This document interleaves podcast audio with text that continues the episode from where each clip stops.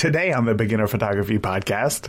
But then once I'm on a location, I usually hit the street with if depends on the light. So I'll follow the light if I have some interesting light. Like uh, if it's an overcast day, I'm gonna have to get closer to people and be more um, in tune with expressions and gesture because I have nothing in the light that's gonna be exciting. When you have light, harsh light, you're gonna make more exciting photographs no matter what. If you have uh, overcast condition and you don't have the the um, spectacular, dramatic light to to save you, like harsh shadows and harsh um, and and uh, light shafts and so forth, then you're going to have to work a little harder. Welcome to the Beginner Photography Podcast with Raymond Hatfield, the podcast dedicated to helping you grow your photography skills. Raymond interviews the world's top photographers in their field to ask questions that will get you taking better photos today. Now, with you as always, husband, father, home brewer, LA Dodger fan, and Indianapolis wedding photographer, Raymond Hatfield. Welcome, welcome, welcome, welcome, welcome. It is Monday morning. If you're listening to this, the day that it goes out, and today I am, I'm fired up. I'm excited, and it's not one of those like fake excited you know, fired up type things. It's that it's that this interview is one that uh, I've been asked for by a bunch of people, and like it's finally in the bag. I finally found the perfect. Uh, uh, I, I feel like I'm trying to like build up some suspense, but it's it's all about street photography. Today's guest, Valerie, has been shooting for 20 plus years, right? And she's been shooting street for a majority of that. And she knows her stuff, right? She knows that street photography isn't just going out and snapping a few photos that were on the street and now technically it's street photography. She has put in the work to master her craft and it shows in her photos. And today I ask a ton of questions that I know are going to help you that aren't, you know, that don't always have to do with the technical side of photography. That, okay, we're going to get into this interview right now with Valerie Jardin. Dan. She, this is this is a great interview that I know you're going to pick up a lot of information on that I picked up even just as a wedding photographer, not trying to do street photography. So, without any further ado, let's get into it with Valerie. Today's guest is Valerie Jardin, a street photographer with more than 20 years of experience. A born artist, her bio says, while other kids had posters of rock stars on their walls, I framed photos from my favorite photographers. She's also the host of the popular Hit the Streets podcast. And today I'm excited to find out what those 20 years have taught her about shooting the streets. Valerie, thank you so much for coming on the podcast. Hi, thank you for having me. Well, it's not 20 years of street photography, it's 20 years of photography well, experience. So th- there you go. I mean, a lot before. and that's kind of one thing that I, I definitely want to get into uh, first. But as I mentioned there in the in the bio, you said that you had posters uh, from professional or photo frame photos of professional photographers on your wall, but you also yeah. say that you weren't really into photography at the time. So no, not at all. I want to know uh, when you were. I want to know why those photos were, were drawn to you to put them on your wall, and when did you realize that you were into photography? Okay, yeah, it started really late for me, but growing up in France, you you have Robert Doisneau and Cartier-Bresson as inspiration. You kind of grew up with those pictures, anyways. Uh, and I always had um, prints, not original prints, unfortunately, but prints of uh, their famous photographs. Whether it was a prints that I would cut from a, a, calendar that I would have of Doisneau or something, and that's what that's how I decorated my room. So did they have an influence on me early on? Possibly, but I was not into photography at the time. But I loved street photography and documentary photography. So, but I didn't become a photographer till my twenties. So yeah. Now, you said that you were uh, interested in street photography at the time. Uh, what specifically do you think at a young age drew you to uh, this style of photography? Oh, I think it was just very romantic. You know, the the the lovers in Paris, and so.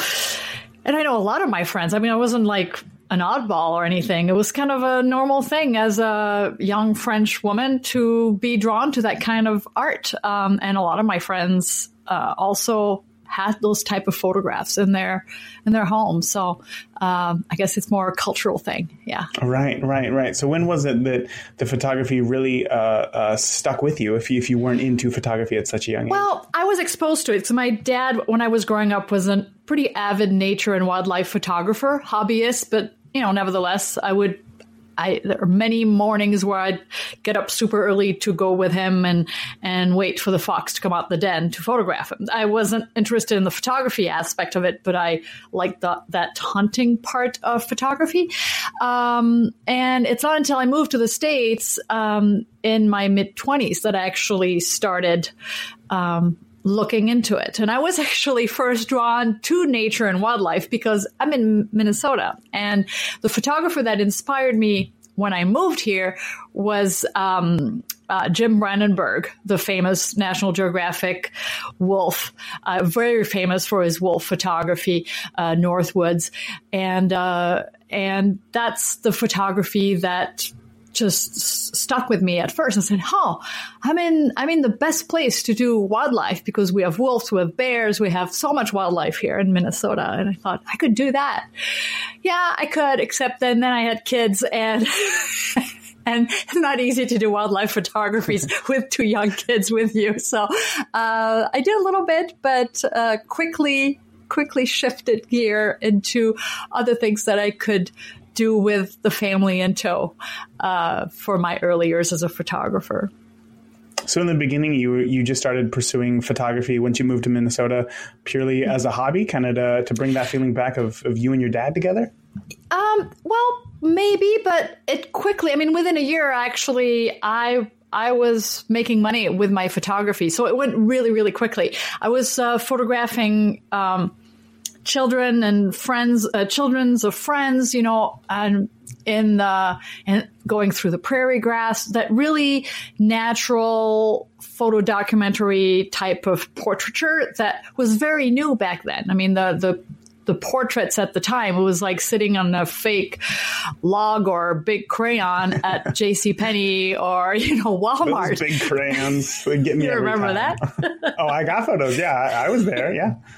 So, um, so then. Um, having so when I photograph my my friends' children, uh, and they put the pictures on their walls, it was it was film, you know, at, at the time, and I would give them, I would give them the the, the prints. Uh, then people started noticing, like, oh, this is really cool. Well, it's a picture of your family, but it it looks like art doesn't look like a family picture and at the time nobody else did that so uh, then i started getting a lot of requests from friends of friends and i said oh sure i can I can charge you for that, and uh, and it worked. So, I I worked as a portrait photographer doing that kind of work for for a few years. Even opened a studio uh, for a while, and decided hey, I didn't like to photograph kids in studio because it's like bringing them into uh, a dentist office or a doctor's office, and and then. Um, and I, I had unlimited patience with my own children, but not so much with other people's children. That I decided that, yeah, doing family portraits and children portraiture was only going to be a, a short lived thing. Yeah. And I actually converted my studio into a product studio. So I did a lot of product photography and, and shifted to the commercial side of photography pretty quickly doing products and then uh, and one thing led to another and i was shooting interiors for big hotels and things like that. So I pretty much shot it all except for fashion. I think I've pretty much tried everything, which I think is awesome because you learn so much.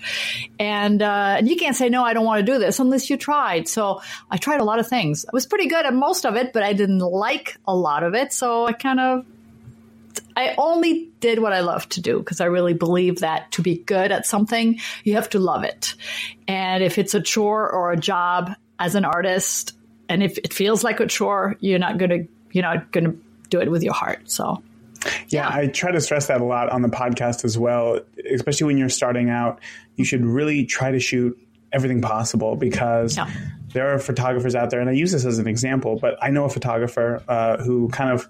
Um, I knew when I when I first started in photography, who only shot clear liquids. Like that was his thing. It was only clear liquids. Like mm-hmm see through, not not like clear green, clear liquids, water, vodka, like those types of liquids. That's all that he did. And I thought to myself when I first figured that out, or when I when I first learned of him, was like how do you even get into that surely you don't like yeah. grow up as a kid thinking like gosh i could i could just shoot water and vodka like all day long you know it's one of those things that progresses you, yeah. you shoot a, a, a, range of things and then suddenly it sticks for you but um, I kind of want to go back to your story here. Uh, you said that you picked up a camera there, and then within a year you were you were photographing kids and stuff.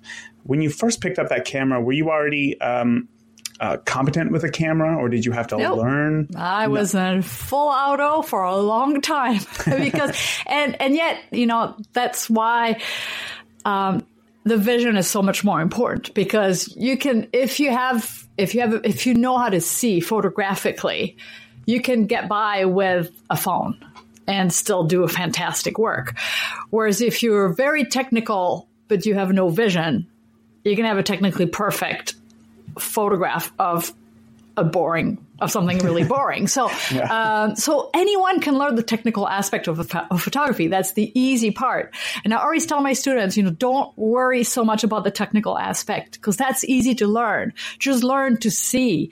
And and I think some of it is innate, but you can learn. I mean, I've I've seen some of my students over the years that uh, that produce some pretty phenomenal work now, and I saw them at their early stages. So uh, you can learn, even if it's not something that you're born with. You can certainly learn to become a better photographer. But the technical part is always the easy part, and and surprisingly enough, that's what that's what intimidates a lot of people from jumping into that field.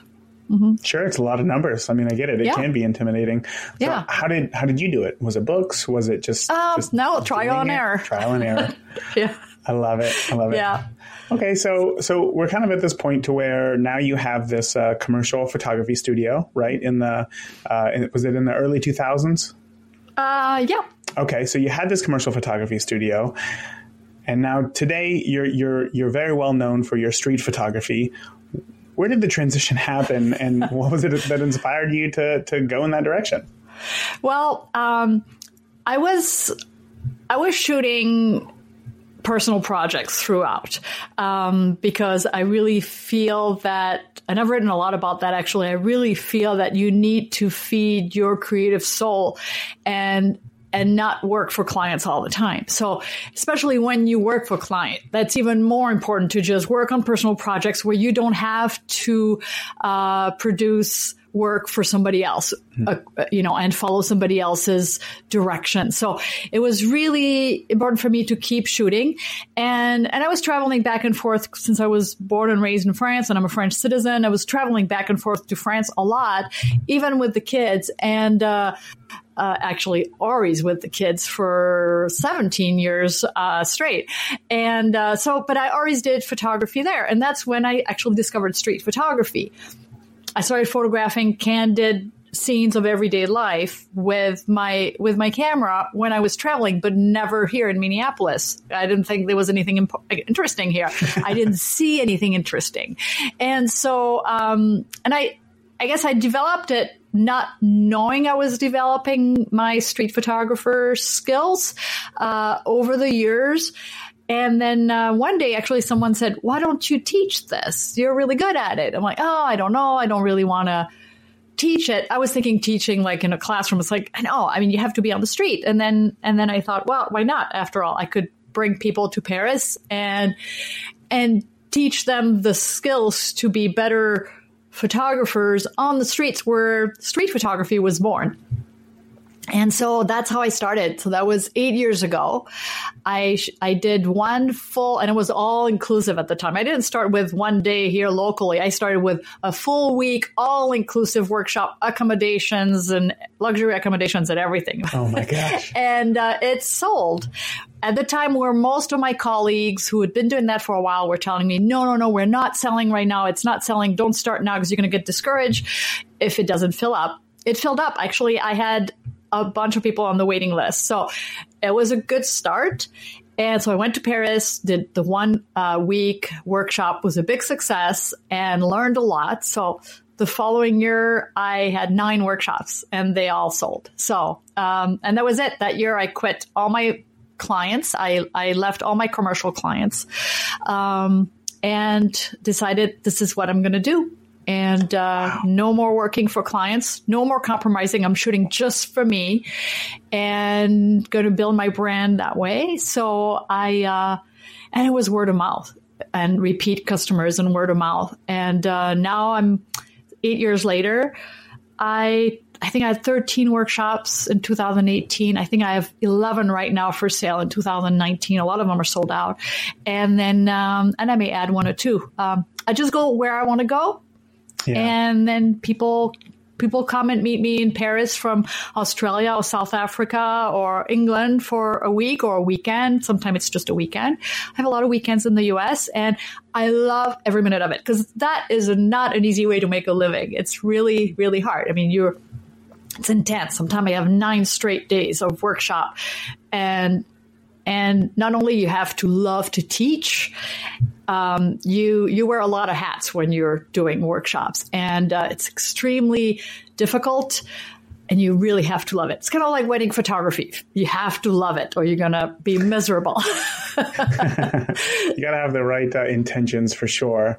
Uh, yeah. So, uh, so that's that's how it started, and um, and I'm still doing it. Love love it, love it. I would never do it if I didn't love it sure. as much as I do.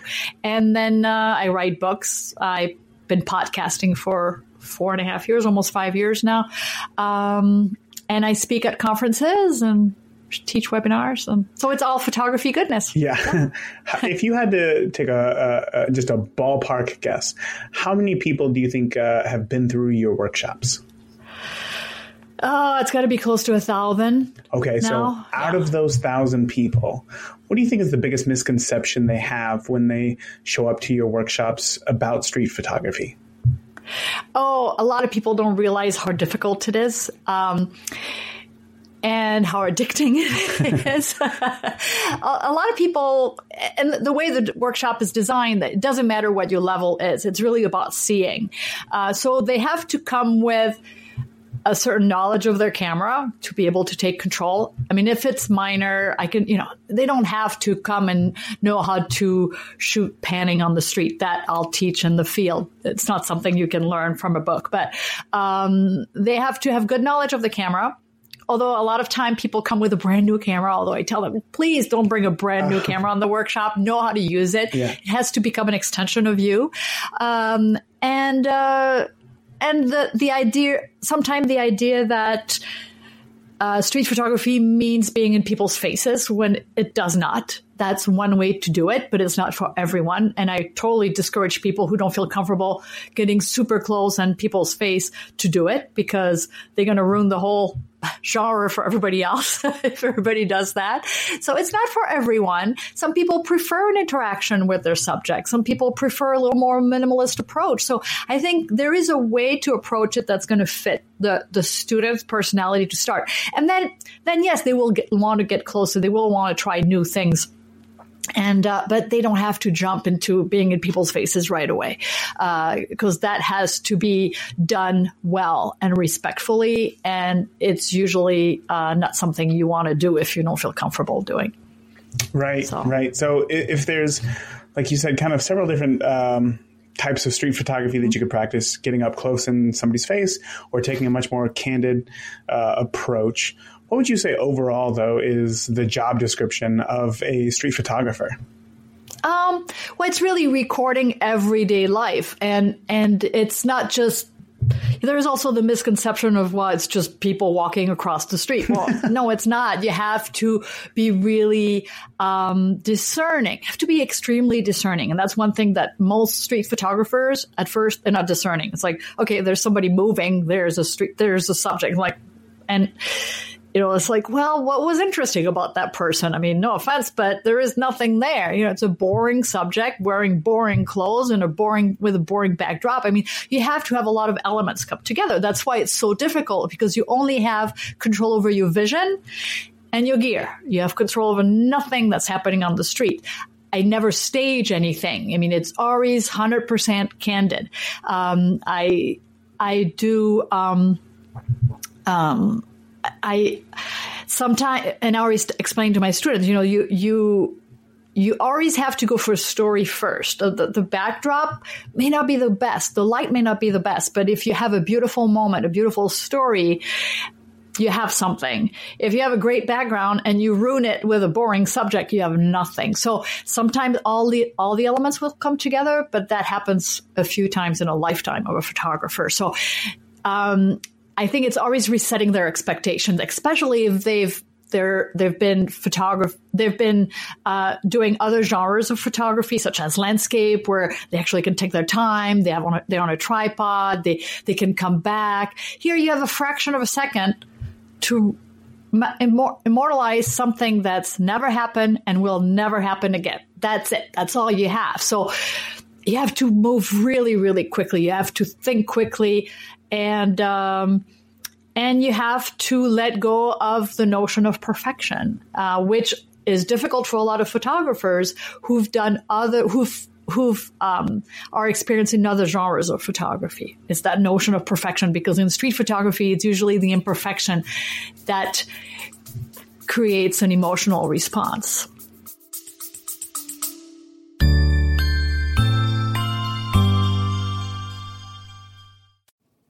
Hey, Raymond here. If you're sometimes baffled by which camera settings to use, then I've got just the thing for you. My free guide, Picture Perfect Camera Settings. It's a fantastic starting point for anybody eager to understand the basics of camera settings in various shooting scenarios. And it's tailored to beginners who want to get out of auto mode, providing clear, easy to follow suggestions on where to start with your settings. So whether you're capturing a stunning landscape or a family portrait, Picture Perfect Camera Settings will help you to get off of automatic mode and explore the possibilities your camera offers. Remember, mastering photography settings is a journey, and this guide is your first step and the perfect resource to guide you towards finding the right settings for your style. So grab your copy today at perfectcamerasettings.com and start your journey to better photos.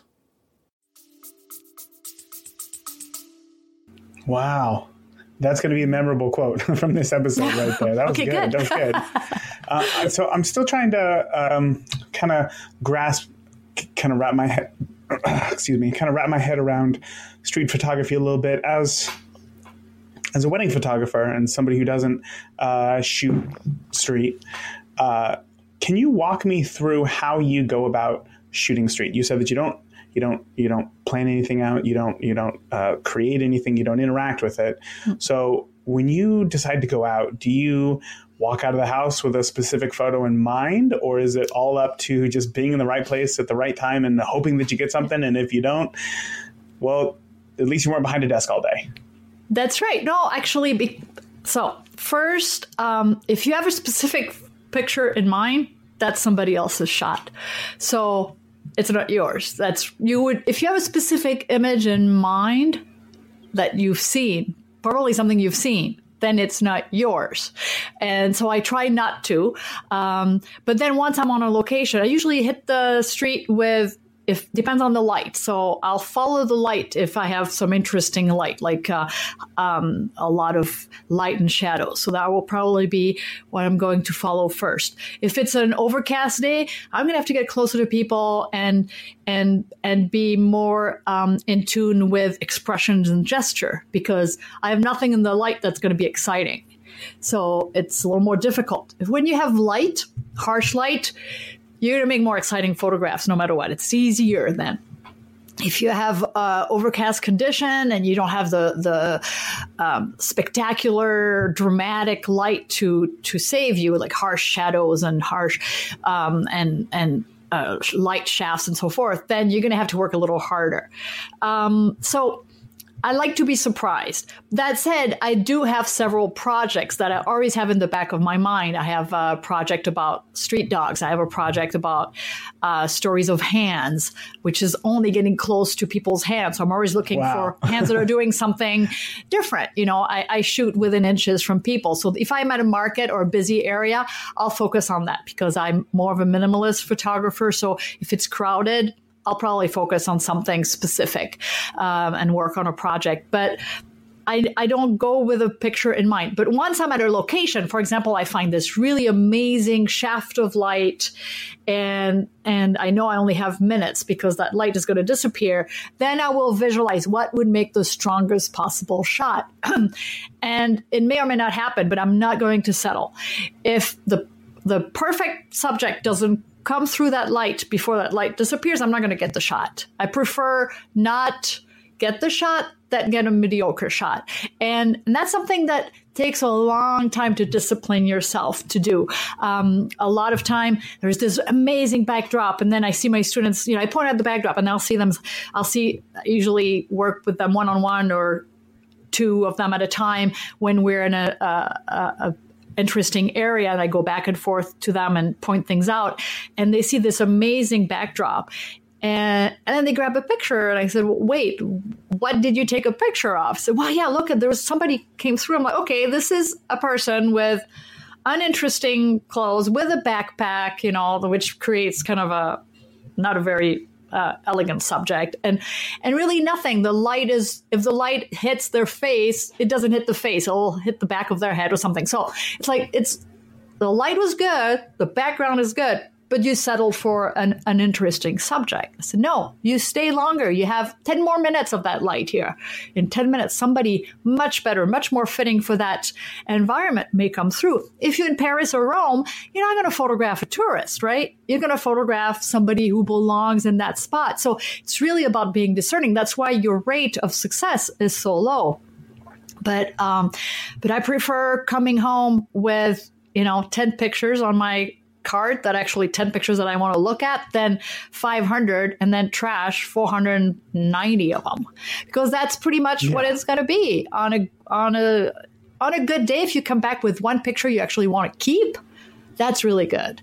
And people have have um, have to uh, be comfortable with that. And that's difficult for photographers. I mean, some of my colleagues actually ask their students to delete 90, to take 100 pictures and delete 99 of them and, and, and be that specific. It's, is a good exercise actually. So, wow. So like wait until you get home to delete those 99 photos? To pick the one, I guess so. Like... I don't know. I don't ask my students to do that, but uh, I, I, I tell them, you know, there is nothing. If there is nothing there, just delete. Yeah.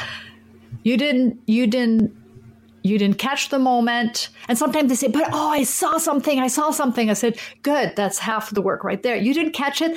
That's okay. You learn because you saw it. And that's more than 99% of the people out there can say because people look, but they don't see. And when you see that special moment, that special gesture, that special expression in somebody's face, the light that just hits the, the, the face of a beautiful woman sitting at a cafe, if you see that, even if you don't capture it, and it, but you saw it, that's you learn something and and no matter what you're better equipped at catching it the next time something like that happens it's never been it's never going to be that moment but there will be other moments with that with a similar um, situation and just learning what you could have done better that day to get it will teach you how to get it next time. Yeah, I can imagine. Practice makes perfect. That's what they say. That's you know? right. So it, at least better. At least better. and and at the end of the day, that's all that matters. That's all that matters. That's right. And and it's okay, you know, to come back empty. I think it's better to come back empty, but knowing that you learned something, you saw something that you missed, rather than come back with a bunch of mediocre shots. Right. So it sounds like there is a lot of downtime when you go out to st- to shoot street photos. Um, yeah. When you go out, are, is the first thing that you're looking for, like you mentioned, is it the light, and then just waiting for something to happen in front of you? Hey, Raymond here, and we will get back to today's interview in just a moment. But first, did you know that shooting a manual is the choice of professional photographers all over the world for one reason? It gives them full control of their camera so that they can capture the image that they visualize in their head. But how do you know which settings for you to use and when? Well, let me help you out with my free ebook, Picture Perfect Camera Settings, that you can grab for yourself over at perfectcamerasettings.com.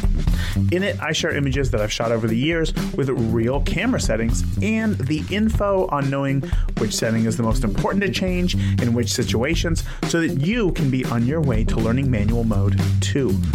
More than 3,000 photographers just like you have downloaded it already, so grab your copy today at perfectcamerasettings.com. Now, let's get back to today's interview.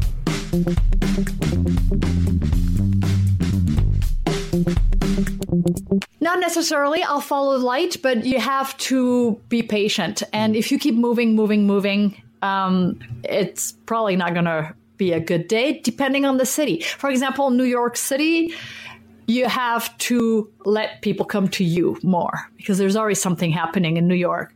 Uh, same in Paris, actually, depending on the season. Um, it, but if um, if it's quieter, then you'll walk more. Uh, but you need to always be in tune what's happening around you. I, I always say it'd be really difficult to uh, pickpocket a street photographer because seriously, we have eyes behind our head. now, are you always and, yeah. are you always on the move? Are you walking within like you know a few hundred feet or so, or are you standing no, still? No, I'll go to- for miles. No, I'll I'll walk miles and miles and miles a day.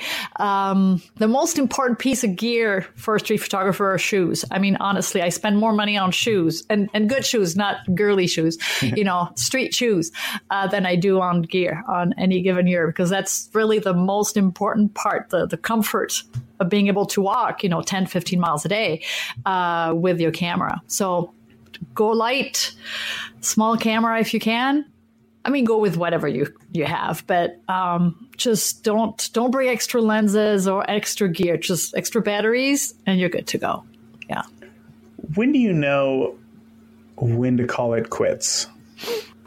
Oh, I never do. I never put the camera in the bag. okay, okay. Let, let, let, me let me reframe the question. How do you know when to uh, oh. when you've been in a location? Nothing is happening. Do you do you do you wait until something happens, or at what point do you say, you know what, I'm calling it a day?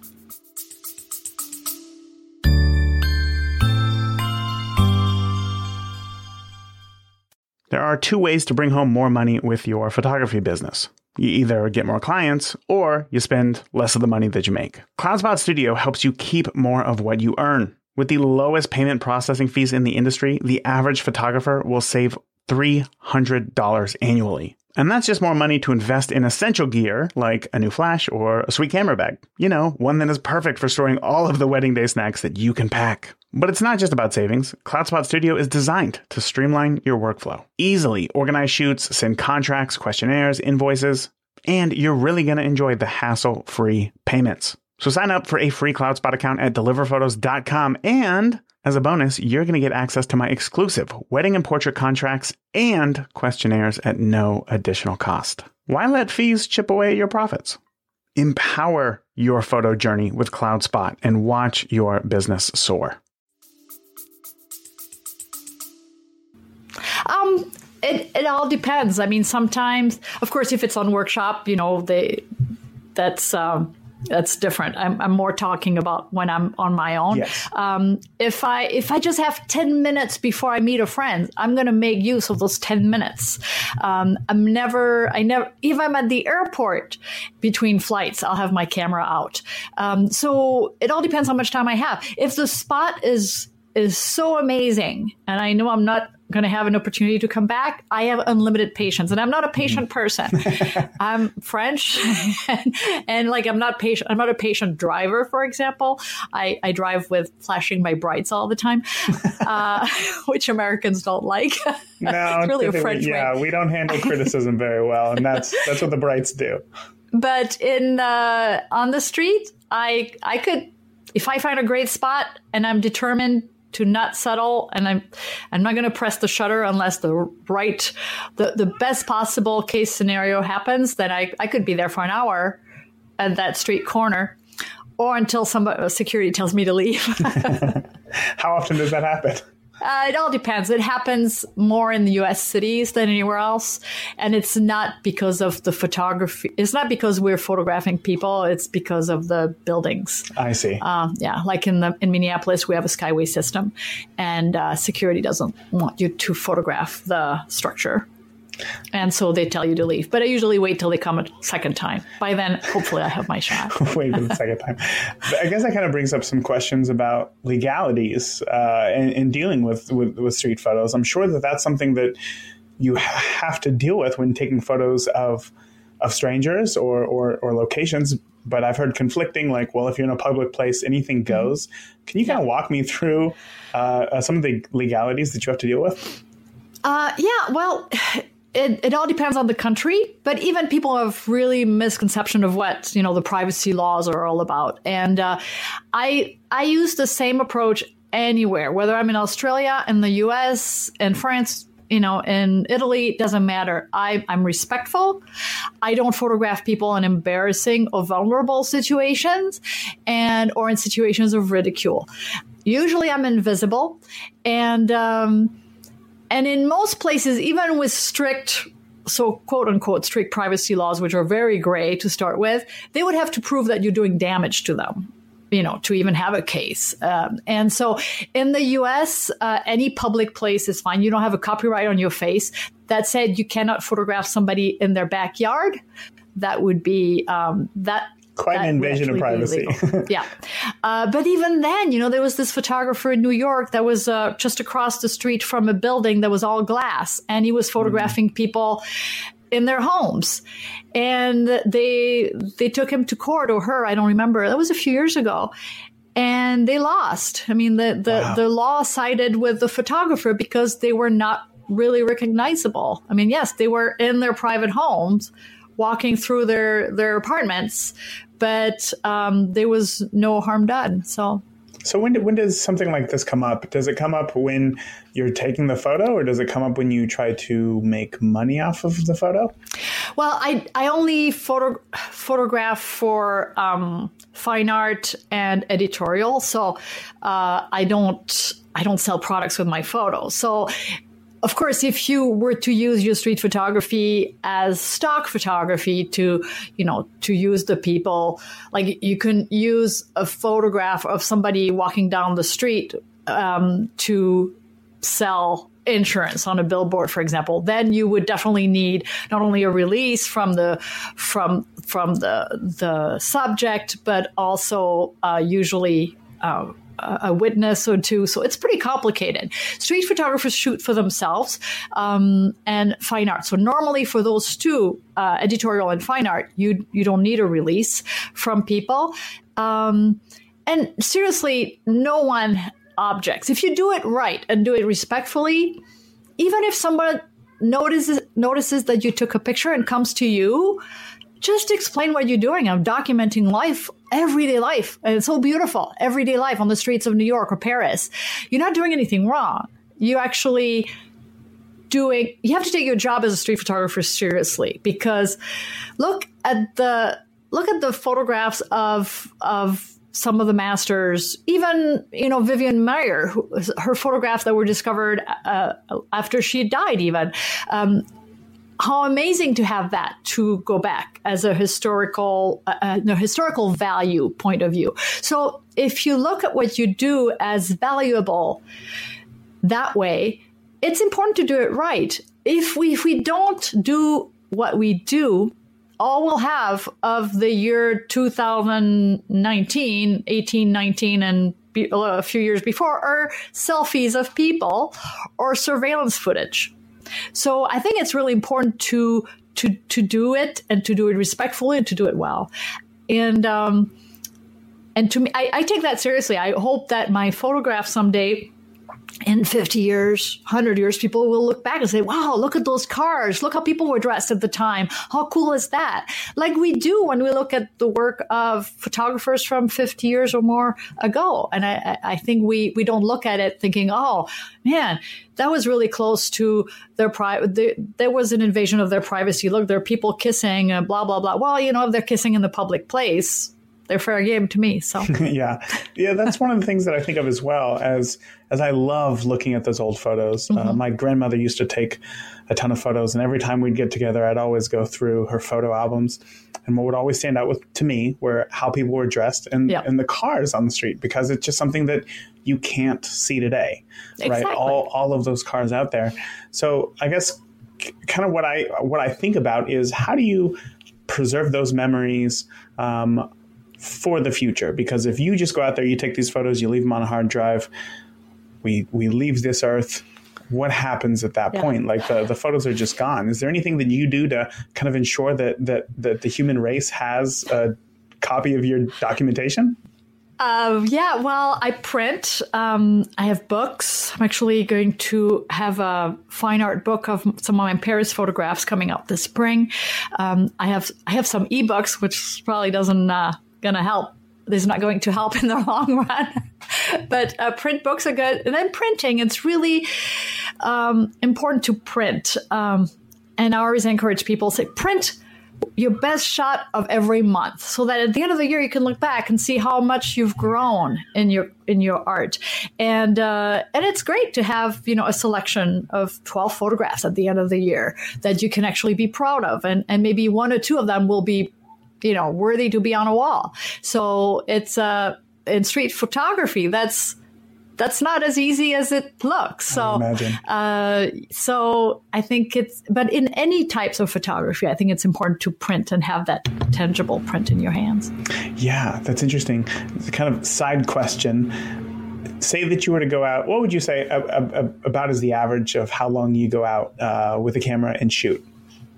Um, if I'm by myself, I'll, like I was just in Havana just for me. It was just uh, my my me trip, my reward at the end of a busy workshop season. So I spent four full six days, but four full days in Havana, and two days of travel uh, with my camera, and I was out from morning till night. Very few breaks, you know. Um, there's walking, walking, walking, and it's it's really one thing leads to another, and it's and then you have you know elements come into pl- uh, serendipity comes into play and then you meet someone and you walk into somebody's home and then you have this amazing light an amazing story and and, and you shoot so i i'm completely tireless when i'm in paris on my own i I'll do 15 plus miles on a day wow. by myself. Um, less with students, but actually I, I, probably do it just as much, but I'm kind of zigzagging from student to student. Yeah. So uh, I usually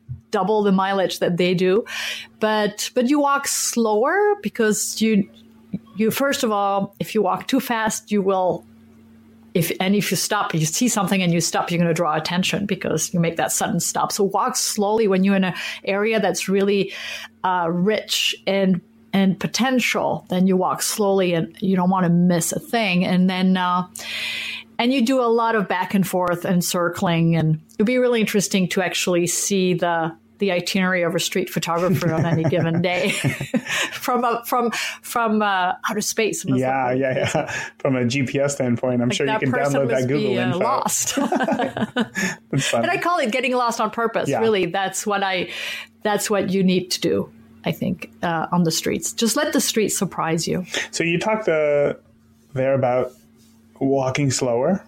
Mm-hmm. Um, you talked earlier about uh, learning to see photographically, and, and, you talk about that on your website. Um, your website says that photographers need to shoot with more intent and make decisions before they press the shutter, and they do that by learning to see photographically. Um, what do you mean by seeing photographically, and how do we start doing that? Well, first of all, don't rely on post processing. I'm actually working on a project right now, The Artist in the Space. Uh, it's a personal project. It's kind of a way to feed my creative soul in uh, between workshops when I'm in uh, Minneapolis in the winter month. Uh, and I photograph artists in their space. And the goal is to to not spend more than five seconds on any of the photograph, if any post processing at all. And half of the photographs that I've produced so far, and I just photographed the six, number six in the series uh, yesterday, the musicians, um, half of them have absolutely no post processing. I shoot JPEG and I make the decision in camera before I press the shutter. And I think that's important. Even if you shoot raw, even if you can process those files to death, if that's your thing, I mean, you know, go ahead. It's yeah. not mine. I, am happy when they come out just right. Uh, you should always aim at at cropping in camera, getting getting the the right um, the right frame, the best frame possible. So practice. It's harder to do on the street because obviously things are, are moving. But you can start by practicing in your house. Even just just took an object, take an object, put it somewhere where the light is actually challenging, and then shoot it like backlit and making all the settings work in camera and see if you can actually make it happen without having to do any post processing at all. And I shoot JPEG only. I've I haven't shot a raw file in about three or four years now. I should I shoot JPEG in my uh, Fujifilm camera because the JPEGs are better than I could replicate from a RAW file. So, um, and it's street photography. You're not going to make, there's nothing you can do to a photograph to make it good if it's not good to start with. So. Mm-hmm. Um, the raw file really would, ha- and I print really big from a JPEG. That's another misconception. Um, and so, why have all those raw files when I don't need them? Right. Yeah. Especially if there's no intent to to to edit them for sure. Mm-hmm. So, um, if if that's the case, if if we're shooting is what you're saying to to learn how to to to see more photographically does that just come purely out of experience of shooting in bad light and poor conditions? Um, well it's it's actually um, doing simple exercises um, you know just uh, pick any object or walk down the street and make something very ordinary exciting. You know, what are you going to do? Are you going to stand on that bench? Are you going to go underneath? Are you going to how how are you going to make that park bench exciting? You know, it's a old park bench. How to make the extraordinary look the make the or, make the ordinary look extraordinary, um, and so using uh, using difficult lighting situation will make anything look better. I mean, if you if you should backlit and have some uh, bright highlights and deep shadows, you know, create some mood, and those are some of my favorite uh, conditions, and it's definitely more challenging than you know shooting in uh, overcast weather when you have really even light. But that to me, that's kind of boring. So always challenge yourself and just. Um, I mean, one exercise that anyone can do is really to make something ordinary look extraordinary without going into post processing and uh, look for a, a, certain angle. So the more you, you work your frame, um, the more you work your frame, the more the, the less you'll have to do it uh, as you learn. So if you, sometimes I tell my student, okay, there, there's this really cool thing. Uh, I don't know, it could be like an old shutter, all, you know, lots of texture on a brick wall. Okay, make that shutter look better than it even looks on the wall. Really work it to death. Shoot at different angles, different ways, different um, apertures. Work it until you get comfortable that you know exactly when you see that that item that sh- whatever it is, that object, you know exactly what you need to do to make the best possible, the strongest possible photograph. But that comes with experience. So in order to get there, you need to work it, work it, work it. And then until you get to that point where you you'll see an object or scene or whatever and you know exactly the angle the you need to shoot it to make the strongest possible photograph so I love that. Nice and simple. Like you said, anybody can do that. Anybody can find something around their house yeah. that is boring. Yeah. Oh yeah, I mean, I do. I shoot around my house all the time. There's not a, a, day that I don't see, you know, amazing light on my windowsill or the lines from the vertical blinds cast a shadow on an object, and I'll grab that shot. I'll never show it. I'll never post it, but I I practice. Yeah. I, I I saw, and I captured it.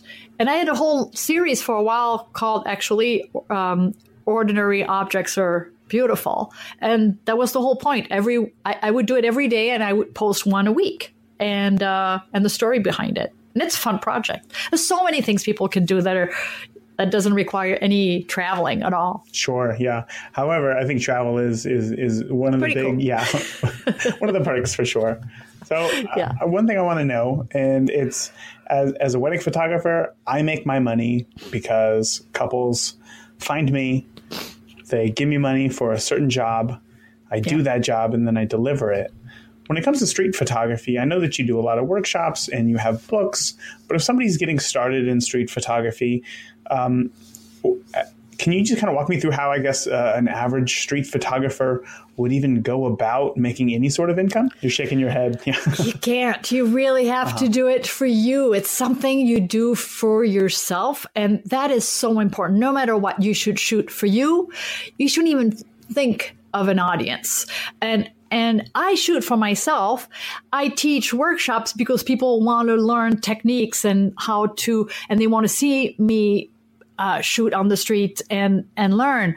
Uh, but but that said, I don't shoot for an audience either. I shoot for me. And that really is something that's so important. You can't shoot for likes on social media. You have to shoot for yourself.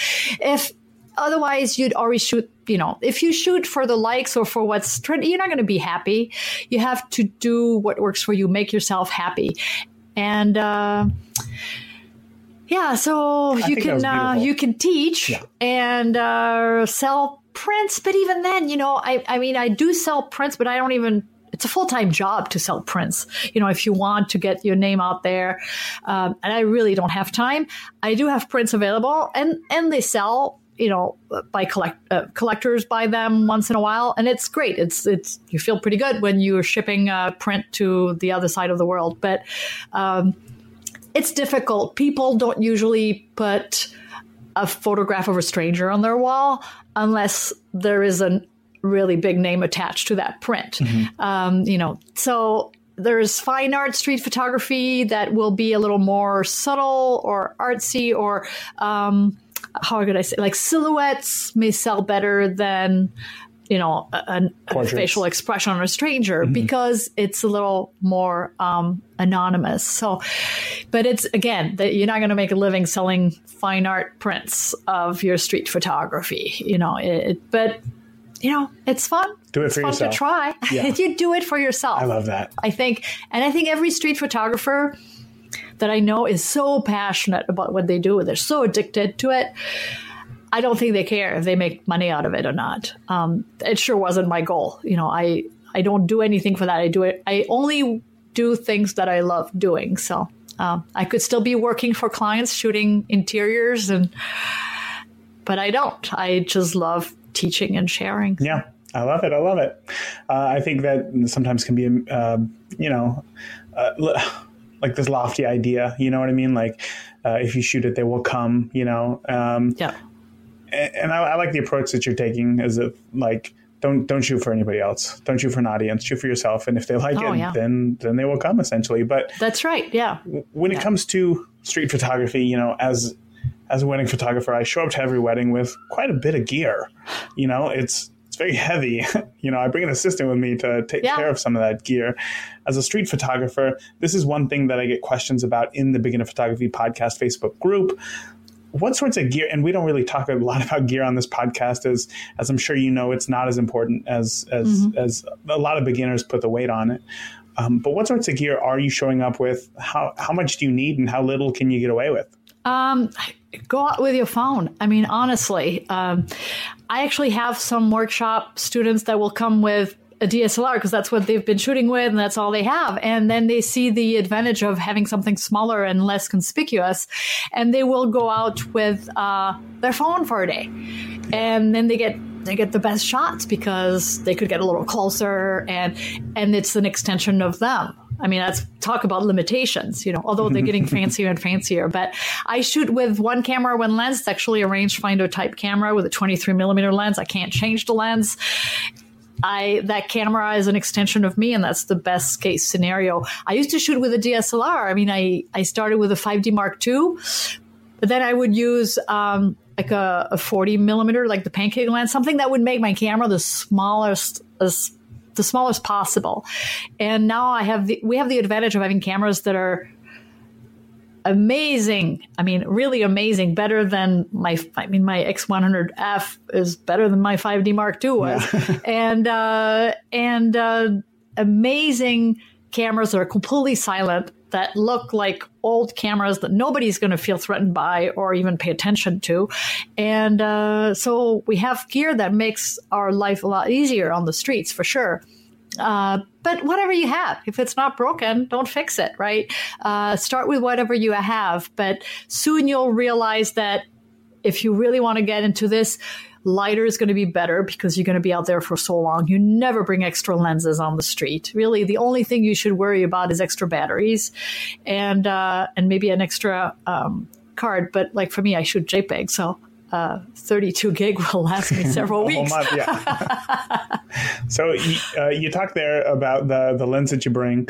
Uh, it's just a 23 mil lens that's attached to the camera, Mm-hmm. uh, and we're talking Fuji. You're a Fuji photographer like myself, and that 23 millimeter lens is the equivalent to a 35 millimeter on, a, on yeah. Mm-hmm. a full frame sensor. And some beginners have questions about is that too wide? Should they go with something maybe like a Mm-hmm. 50 or an 85? Can you just kind of talk about that for a moment? It's actually 35 millimeter. Um, the, the 23 that I have is 35 equivalent, as you said, is really an an ideal street lens. Uh, it's not too wide, but uh, you can still get some pretty cool portraits too with it. Um, if anything, I'll go wider. If I go any closer, and I have a 35, which is a 50 equivalent, and I'm always too close, I have to step back because I'm so used to my focal length. And it's really, there are things that you need to, to decide before you press that shutter. First of all, whether it's going to be black and white or color well, even if you, I make that decision in camera before I press the shutter, but that is an important creative decision that you shouldn't wait till you see the picture on in Lightroom to make. You should always make that decision before you press the shutter, even if you shoot raw. Practice making that decision. Why is that a stronger black and white? Why would it be stronger in color? And um, knowing your focal length so that you can move quickly. I'm so familiar with that focal length that I don't have to even think. I won't have to crop because I know exactly where I need to stand to get exactly the frame the way I want the final image to be. I mean, sometimes I'll have to crop because I can't, there is something that prevents me from getting closer. You know, if it's somebody up a window or something, but, um, but usually I do very, very little cropping. If anything, I'll straighten the verticals and that's it. So, um, so that's the advantage of working with a fixed focal length and a, the consistency in the focal length.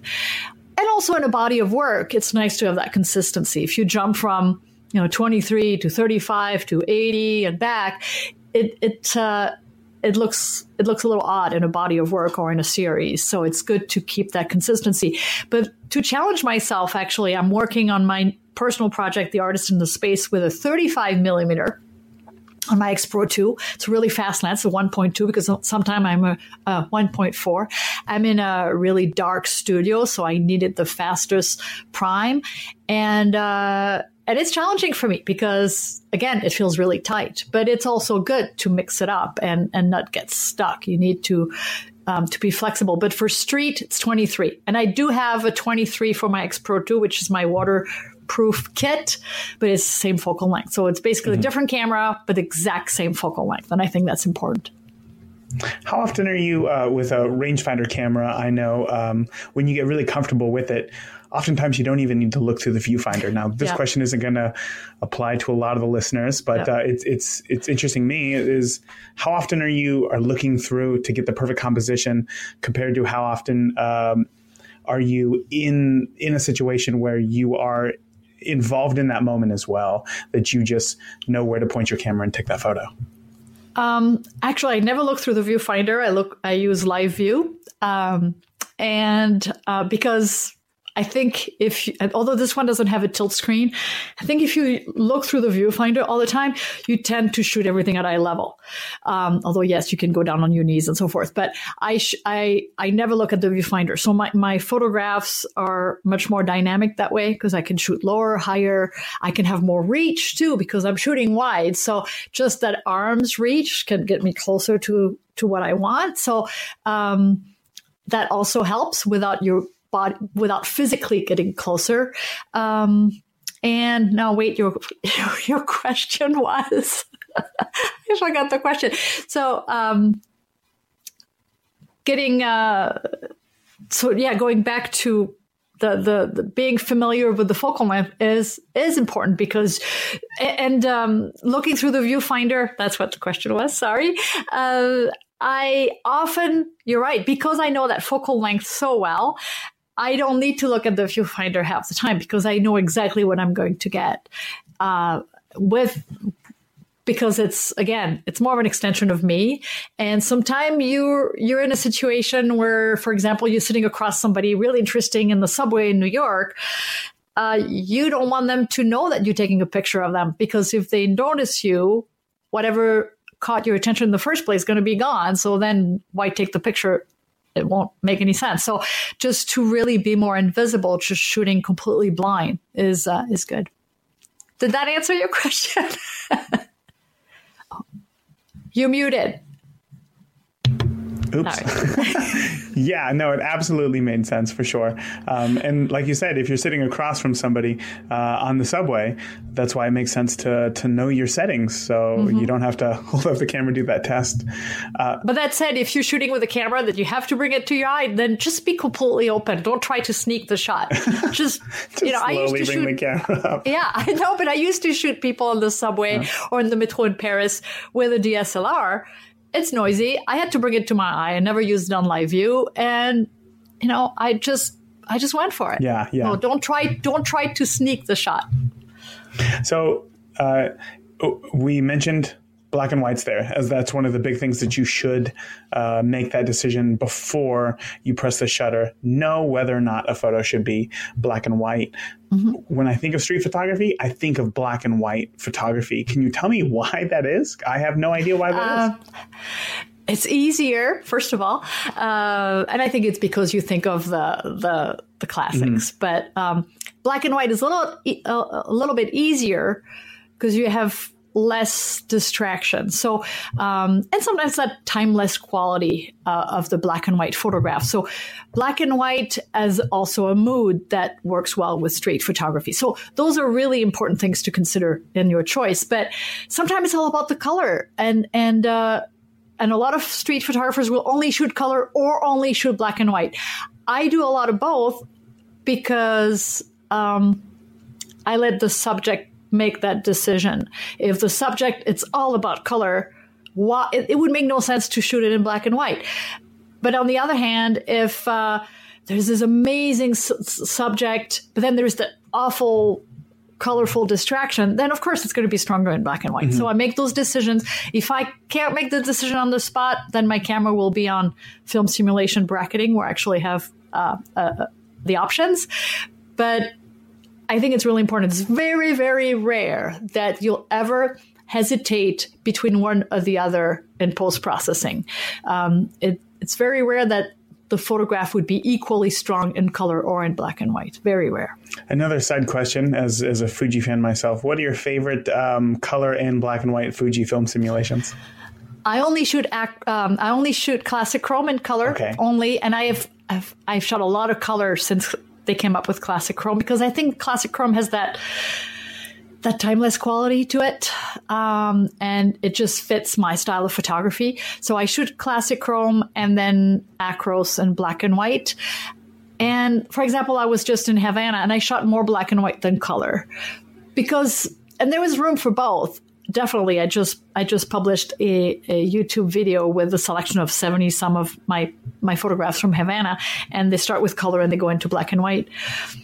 But but those were decisions that i mostly made on the spot. Sometime i was in film simulation so i actually had both at the end of the day but um sometimes the color will distract from the mood or from the expression. And and a place like Havana is so colorful that sometimes it's just too colorful, and then uh. you for, it doesn't it doesn't translate that emotion like a black and white will. If you remove color distraction, your your viewer will stay on the subject a lot longer. If you have so much, it's so busy around your subject, the the viewer will go to the human face and then will look all around and and not stay on the human face long enough. So I'm glad that you covered that. That was my exact question. I've never been to Cuba, but from every photo I've seen, it seems so colorful. and uh, I'm, I'm glad that you gave an explanation as to why black and white works yeah. better in a very colorful situation uh, like that. So this is this is my last question. I think I, I'm really excited for this episode, but I know that we've gone over our time together. So I got this one last question for you, and that is: if you had to go back to when you bought that first film camera, you moved to Minneapolis, you bought that first camera that's been 20 years now. After 20 years of knowledge, what do you wish that you could go back and tell a young 1998 Valerie about photography that would help her today? Um, you know, I think I think I pretty much um, learned as I was doing it. You know, not not to get stuck and not to. St- like I mean, I even shot weddings back then. You know, you have to try everything you don't know what you want to do, and uh, and I didn't pursue them because I really did enjoy them. And and so, but a lot of people stay stuck in something and they feel, oh well, that's all I can do. But no, you you're never stuck. And and um, and Ari's that's one thing. Ari's work on personal project because at one point early on in my career of working for clients, it became a job. And uh, it took me a little while to realize why. It's because I was not working on personal projects. So I wasn't feeding my creative soul. I was only working for other people. And so it took me a little while, but I finally realized what was happening and I started working on personal project and sharing that work, the personal work, share that work separately from your commercial work if need be, but share that work on a blog or something, but continue to work on personal project because at one point I was this close to quitting photography altogether because it had become a job. I was working for clients, and there is no way I was going to bring that camera out on weekends if I didn't have to. Right. and I didn't want to post process any more pictures, certainly not pictures that I would do on my own time. And that's when I realized that you run into that risk whenever you turn your passion into a profession. And if you can stay a, a, a hobby photographer forever, if you can afford it, stay a hobbyist photographer. I feel like I'm back to being a hobbyist now because I I sell my vision. I don't I don't shoot for clients anymore. So I'm shooting 100% from me and there's no better place for a photographer to be. There. Wow, that is definitely uh, something that I know is going to resonate with a lot of photographers as now is definitely a time where a lot of people feel like they have like if they help if they're holding a camera they have to go into business for themselves a lot of people yeah. don't want to do that and I, am glad that no, you uh, okay. shared that i'm glad that you shared that perspective for sure professional photographer doesn't mean you do better than the hobbyist photographer. Very true. I look at some of the uh, members in the Beginner Photography Podcast Facebook group and think, like, what am I doing? like, look at these photos. They're, they're great. They're great. well, Valerie, again, thank you so much for your time coming on the show. Before I let you go, can you let the listeners know where they can find you online and keep up with you? Uh, well, everything is under Valérie Jardin, V A L E R I E J A R D I N, and I rank pretty high on Google. So a search will probably you'll have everything, but everything is on my website, valeriejardin.com. Whether it's the the books, the webinars, the podcast, hit the streets on on um, iTunes, and uh, and everything else I do.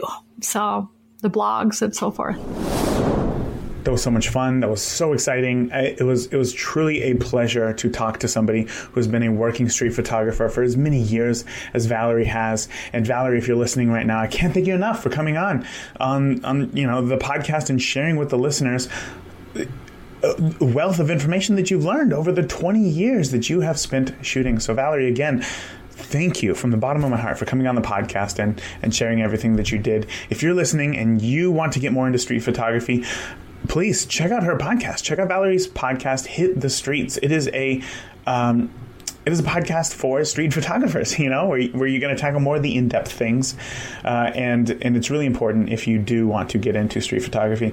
One of my biggest takeaways today was, you you know. Uh, wrongfully so. When you think about street photography, you think that it's more um, um, okay let me let me reframe this when i show up to a wedding i know that i am working. I have a job and i am doing something specific that day for somebody and i put a, i put a serious weight into that right? So i do my job to the best of my abilities and i try to capture as much as humanly possible. But when i'm at home when i'm with the kids and you know i see something interesting happen i think oh wow this is like a really good moment. I'll just take a picture like with my phone or something like that.